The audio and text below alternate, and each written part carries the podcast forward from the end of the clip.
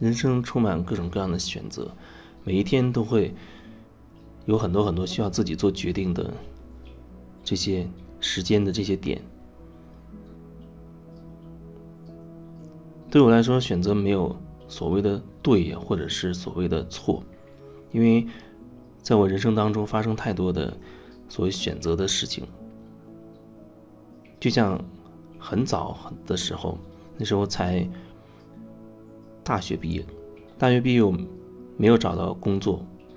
也没有找到合适的工作。到后来，我去了快餐一个快餐连锁店去去打工。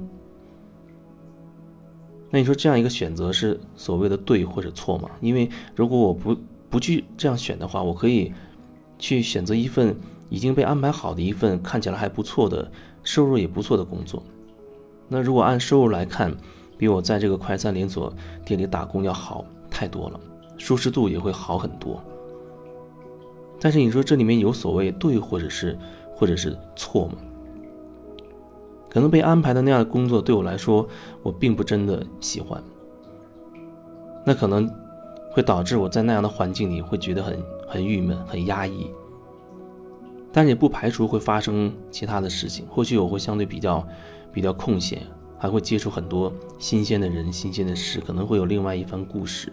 那我选择去这个连锁店里去打工，也有很多的收获，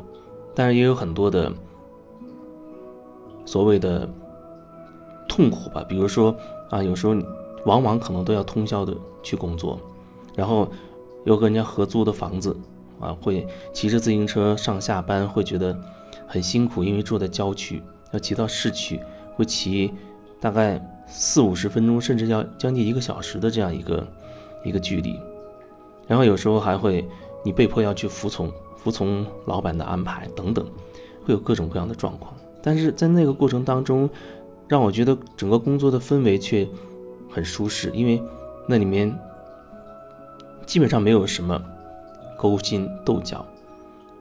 所有人那些同事，甚至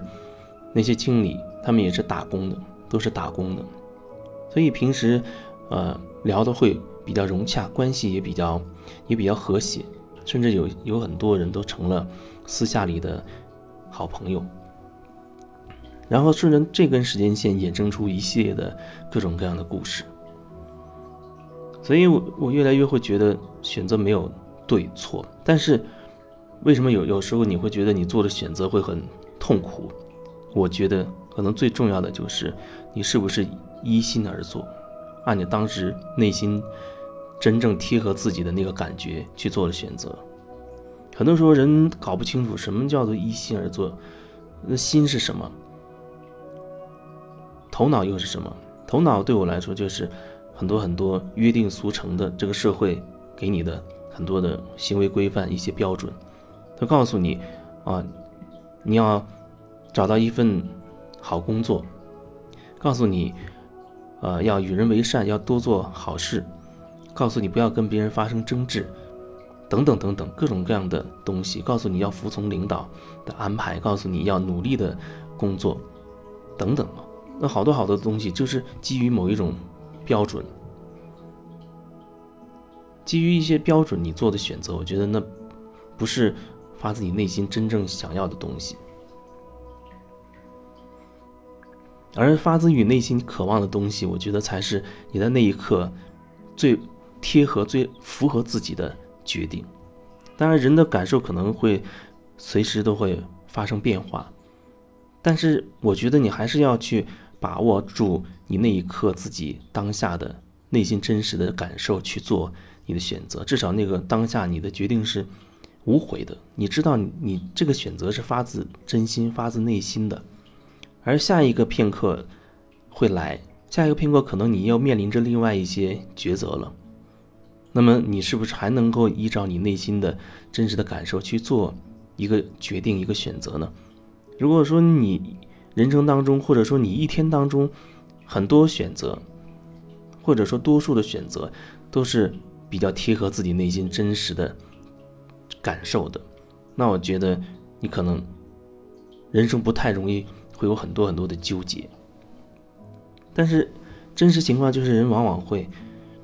碍于面子或者碍于各种条条框框的东西，碍于各种各种标准，啊，屈从于各种压迫、束缚等等，各种各样的因素，导致很多很多时候你的决定没有办法对应自己内心真正的状态，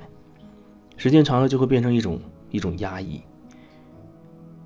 这压抑就会导致各种各样的问题，比如说，有的人他会积累很多情绪，你会发现有的人。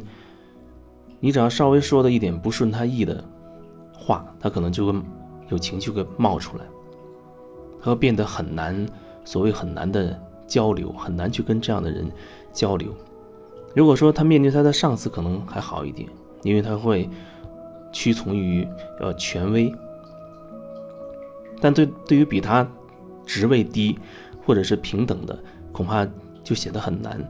跟他交流。还有人他会演变成，比如说，呃，失眠、睡不着觉、抑郁、烦躁等等，总之会有各种各样的问题产生。我觉得，那核心就是你内在的状态是不流通的，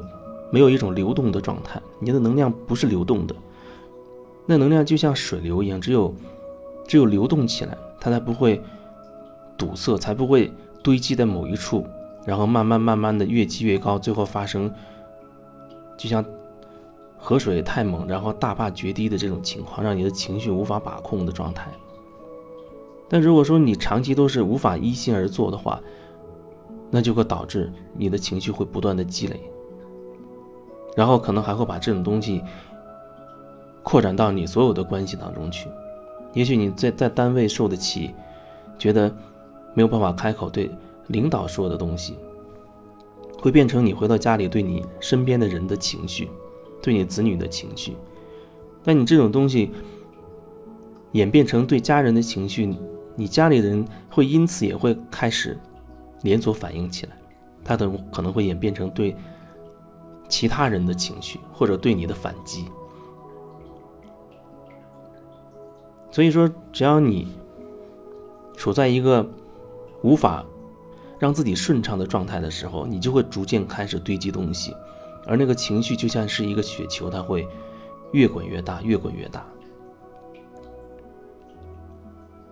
所以说，如果说你也觉得选择没有所谓绝对的对或者绝对的错的话，那为什么不能在此时此刻，依照你内心真实的感受去做一个决定，去做一个选择呢？